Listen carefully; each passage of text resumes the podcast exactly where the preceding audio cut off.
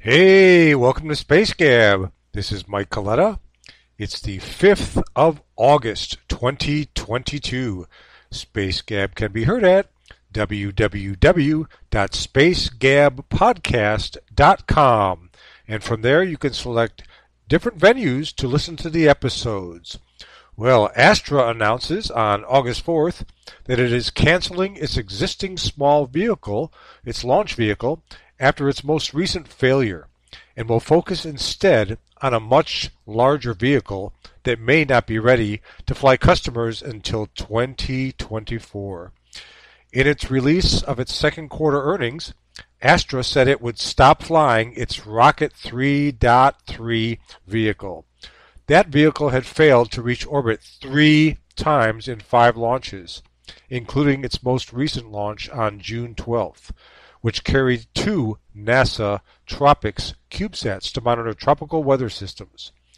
Counting earlier versions, Rocket 3 failed five times in seven launches. Yeah, that's probably a good decision uh, for Astra.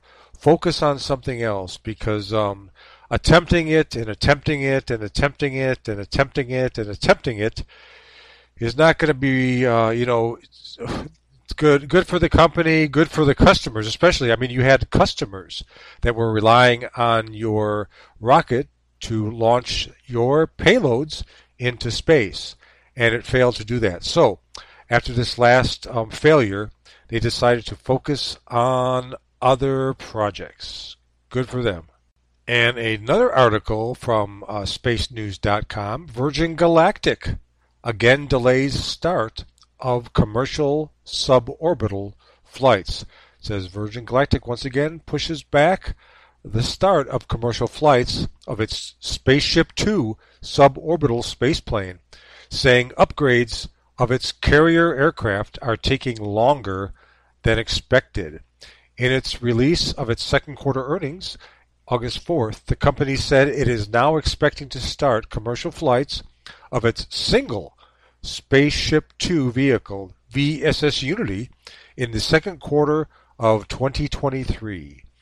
In its previous earnings release in May, the company had delayed the start of such flights from the fourth quarter of 2022 to the first quarter of 2023.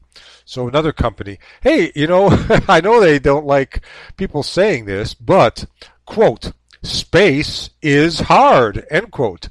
It is. It's a it's you know, it's not all what it's cracked up to be. I mean, SpaceX has been um, you know, very successful. Uh, but they but they had a lot of trying moments also in the beginning.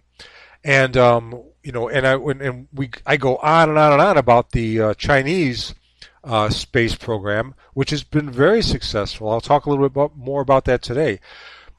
You know, and I know um, in the news a lot of things are going on with China right now, um, but their space program is uh, exceptional right now. And um, like I've said before, it was being ignored by many. Probably not really being ignored, just not being talked about. I probably talked about it on the Space Gab podcast more than a lot of people did, because uh, you know I try to follow as a space enthusiast. I try to follow all anything to do with space, and I could see that China's uh, space program was really taking off. But um, they're exceptional right now, uh, as you know, and that's why we shouldn't take it lightly. Um, what they may have that we don't know about. So um, yeah, I'll talk a little bit more about uh, some of the Chinese um, space projects here in a little bit. But okay, Virgin Galactic uh, delaying its um, uh, progress also. Probably another good move. Hey, SpaceX launches the Korean Pathfinder lunar orbiter. Spaceflight Now tweets out SpaceX's Falcon 9 rocket has deployed the Korea Pathfinder lunar orbiter on a ballistic lunar transfer trajectory.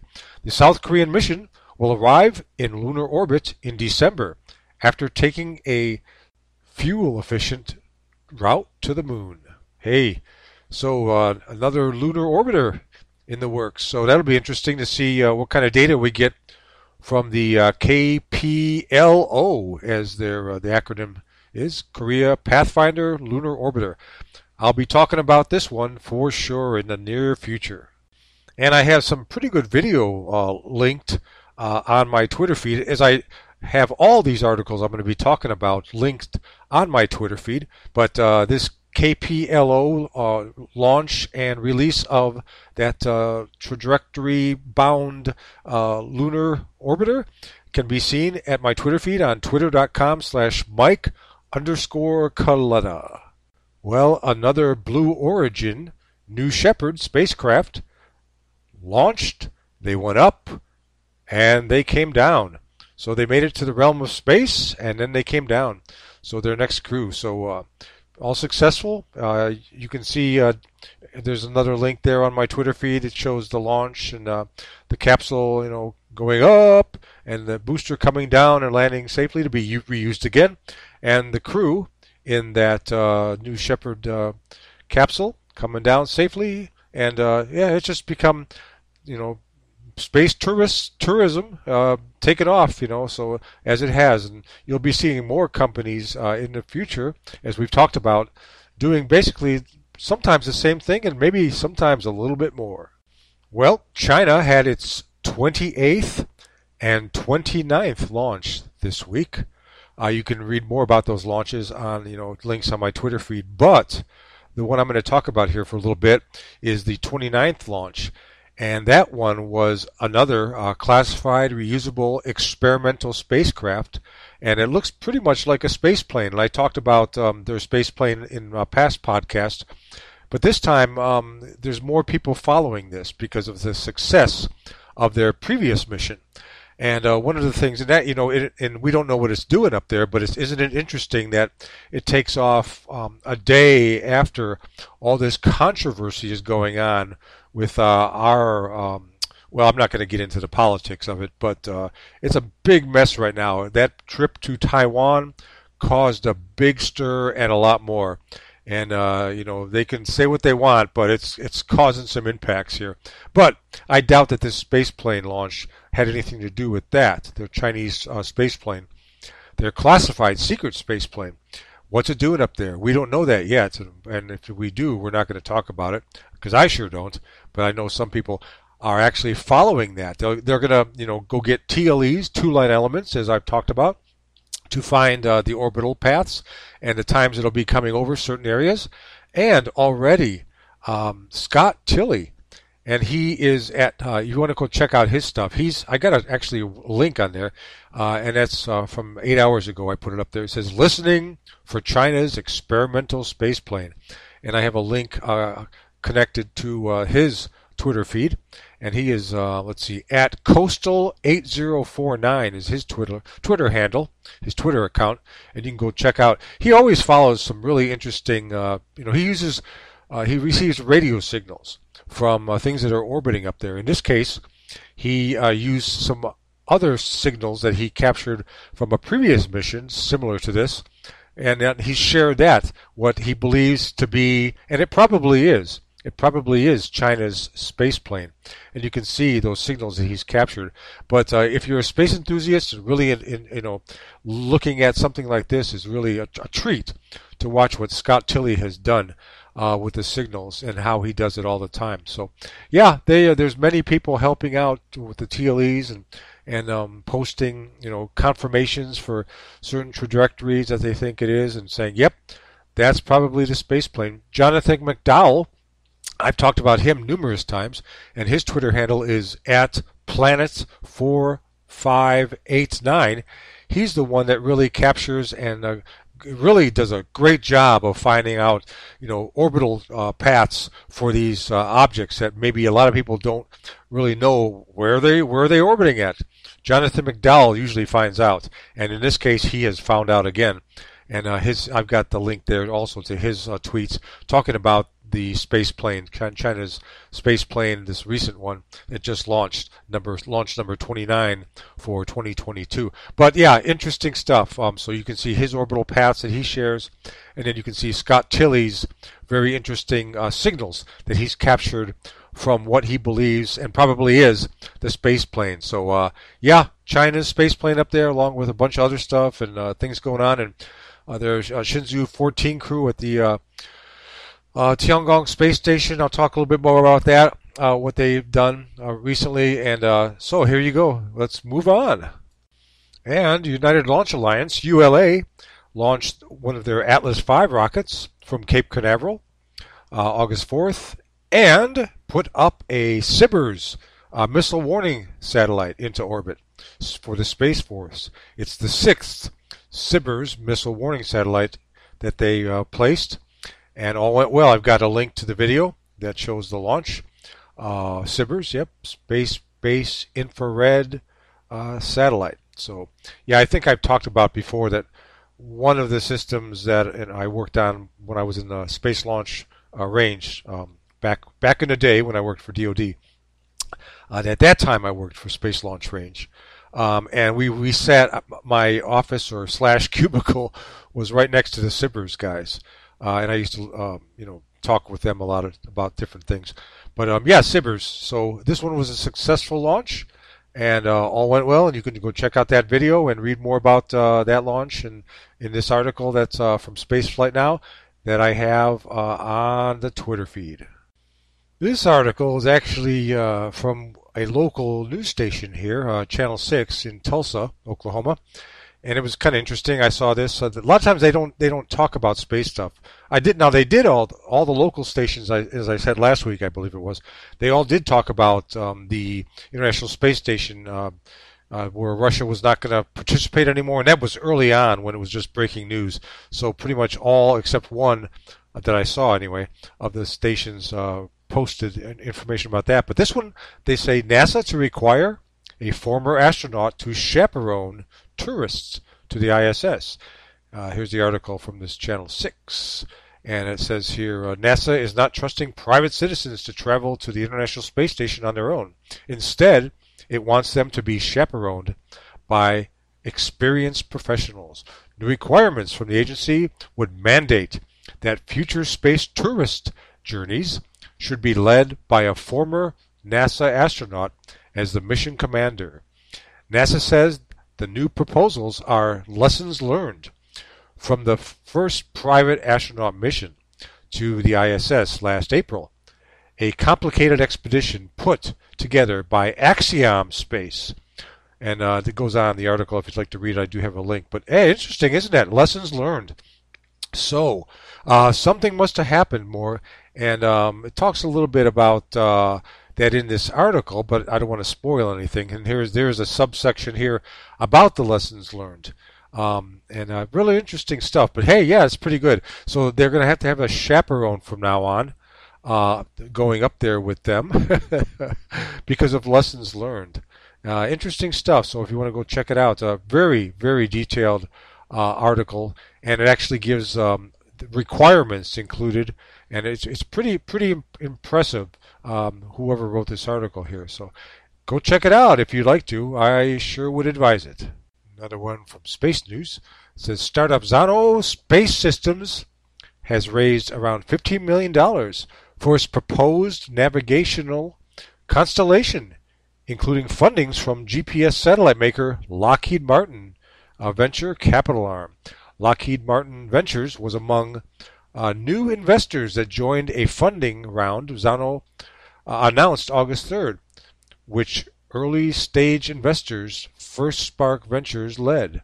Xona CEO uh, declined to disclose the amount of funds secured in the round, but says the startup has raised more than $25 million in total to date. Let's see, uh, Manning said that the new round will help Xona double its team to 60 employees ahead of deploying uh, Muninn its second prototype satellite early next year. Now, these satellites, uh, there's one up there right now. Um, they're proposing to kind of do what GPS does, maybe even more, but um, they're a navigational type satellite and they're in prototype stage. Uh, and I hope I didn't butcher the names there. I may have anyway. But yeah, interesting things. Uh, check out this article because it does talk more about the constellation and what their proposal is to do. Um, I know GPS has been up there a long time, and I don't think uh, I doubt the military will ever go away from GPS right off the bat. But uh, these new satellite uh, startups, you know, hey, you never know. So, uh, depending on what the prototype uh, uh, satellites, you know, what kind of data they come back with, how they function up there, and all that. Hey, might that might give them a, a push, you know, to to get something else up there, and then eventually, who knows? Maybe take over uh, GPS. Um, you never know. Because I remember when I was in G, I was actually one of the many things I did for DoD. Um, one of them was GPS, but actually was the ground systems I worked with uh, in GPS, the ground uh, stations. And uh, back then, in the 90s, GPS, you know, I was given this GPS receiver and it was massive. Nothing like you can get now. I mean, this thing was big. it was big, big. But, um, you know, it's really changed. Looking at that, what the, what I got back then in the 90s to what they have now for GPS reception, you know, your telephone, for goodness sake, your cell phone. Uh, big difference. So, hey, you know, we'll see what happens with this little startup here. And uh, you know, if they're a challenger for GPS, so be it. We'll just have to wait and see. I'll uh, keep my eye on this one and uh, give you some updates when I do find them. Looks like the Shenzhou 14 crew, Chinese crew, up there at the uh, Tiangong space station, uh, is sharing uh, some photos and video of them testing a robotic arm. And that robotic arm was sent up with their laboratory module that we talked about last week um, and some nice still shots, and then some other links uh, with some video of the actual arm movement. Uh, so hey, if you want to go check that out, yep, they're Shenzhou 14 uh, astronaut crew uh, up there, China's space station, testing out a new small robotic arm. Apparently, uh, ESA has ended efforts to recover their uh, Sentinel 1B satellite says the European Space Agency, this is from Space News, uh, ending efforts to restore operations of the Sentinel 1B radar imaging satellite that malfunctioned more than half a year ago and will instead move up the launch of a replacement. Uh, ESA said on, in an August 3rd statement that the agency and the European Commission, partners on the uh, series of Earth observation satellites, had given up trying to restore the synthetic aperture radar payload on Sentinel 1B and was ending the spacecraft's mission more than six years after its launch. So um, yeah, they're uh, I guess they had an investigation and they had a payload failure. Um, concluded that the two 28 volt power regulators for the SAR payload they malfunctioned and uh, one is needed to operate the payload, but efforts to restore them failed, I guess. Uh, and so they just right now gave up. They did they did try, and I talked about this in past podcasts. They did try, but uh, now they're going to work on getting the replacement uh, up there for the, uh, the Sentinel 1B. Wow, and that debris from uh, China's Long March 5 CZ-5B rocket that was um, you know it was going to be it was going to come down somewhere and they weren't sure where i talked about that how you know that that was it like 22 23 tons wow what a uh, a show it displayed um, and i do have the uh, links as, as all these uh, links are on my twitter feed uh, twitter.com slash mike underscore coletta but um, yeah what a what a show it provided people caught you know video of these uh, the objects as it burned up in the atmosphere uh, coming down to Earth. And some of it landed in the waters, but some of it landed on land. And uh, do have some more links also to those articles where they actually found um, some parts and pieces, uh, I guess, but uh, not much included. But uh, yeah, it was interesting to see that um, uh, thing burn up as it did. but you know, but some of the parts pieces they did find was from another mission um, and I don't think you know that uh, Chinese rocket. I don't think the, you know, and probably what was reported as parts and pieces from that maybe turned out to be not that. So I'm not going to really talk about that because really I really don't have any articles that that talk about it, but I do have the articles that show um, uh, fairings from that launch, but that happened before that. You know, they do have piece parts from the fairings. uh, from that, uh, and it's you know really those things you can see that they they were eh, really well uh, intact. But uh, like I said, they have on the second of August. I have a a article link for the fairing itself, and that's some really good photos, still photos, and the video showing the actual debris of the orbiting um, rocket that came down. You know, unexpectedly. They weren't sure when, and they weren't sure where until the last, you know, probably before the last day when they figured out the TLEs of this thing and when it was going to come come down. But SpaceX um, debris was found in Australia from uh, one of their missions, and that was really interesting to see um, the SpaceX uh, items there, and really good. They they were found and uh, many people went out there and investigated their, their whereabouts, took some really good uh, photos, and I talked a little bit about that on the last podcast. But um, there's more. I mean, they, they were, it's funny because they were wondering who, you know, hey SpaceX, who's going to come and get this? You going to come and get it? so interesting. So you got you got falling debris that's found that nobody knew about, and then you got falling debris that they weren't sure where it was going to be happening, and then we have some awesome videos of this debris coming down. And then you've got um, fairing debris from that same rocket that went up, uh, found later on, uh, all intact, uh, really well. Um, you know, taking looking at the pictures, uh, not too bad, but um, yeah, leftovers from the thing. So um, you know, they do have some debris. Like I said, CNSA Watcher, as that individual or organization. Uh, that Twitter handle is at CNSA Watcher. They're saying, you know, possible um, parts of that Long March 5B Y3 rocket, CZ5B, uh, in Malaysia. So uh, no injuries reported. But like I said, on August 2nd, if you look at the, my Twitter uh, feed, you can see the pictures of that debris. Not sure if it is, in fact, that uh, from that Chinese rocket, but it probably is uh, based on um, the article here from CNSA, CNSA Watcher. But also, you know, SpaceX already confirmed, I guess, since the last podcast, that this debris was from their crewed mission. It was actually the trunk. It was from the trunk, as I said from the last podcast. So, and then I've shared some more pictures of that. And uh, one of the reporters over there in Australia asking SpaceX, "Hey, you going to come pick up your stuff?" so, and then I put a little um, uh, graphic that shows, you know, I don't know if you ever watched that, uh, used that, those guys, 1 800 Got Junk. I have. I've used uh, the Got Junk guys numerous times. But I, I, but I posted something on that reporter's. Uh, I replied to her post saying, "Hey, these guys probably do space junk too, but they're not in Australia. Well, maybe they are. I don't know. But uh, hey, that's it. Until next time."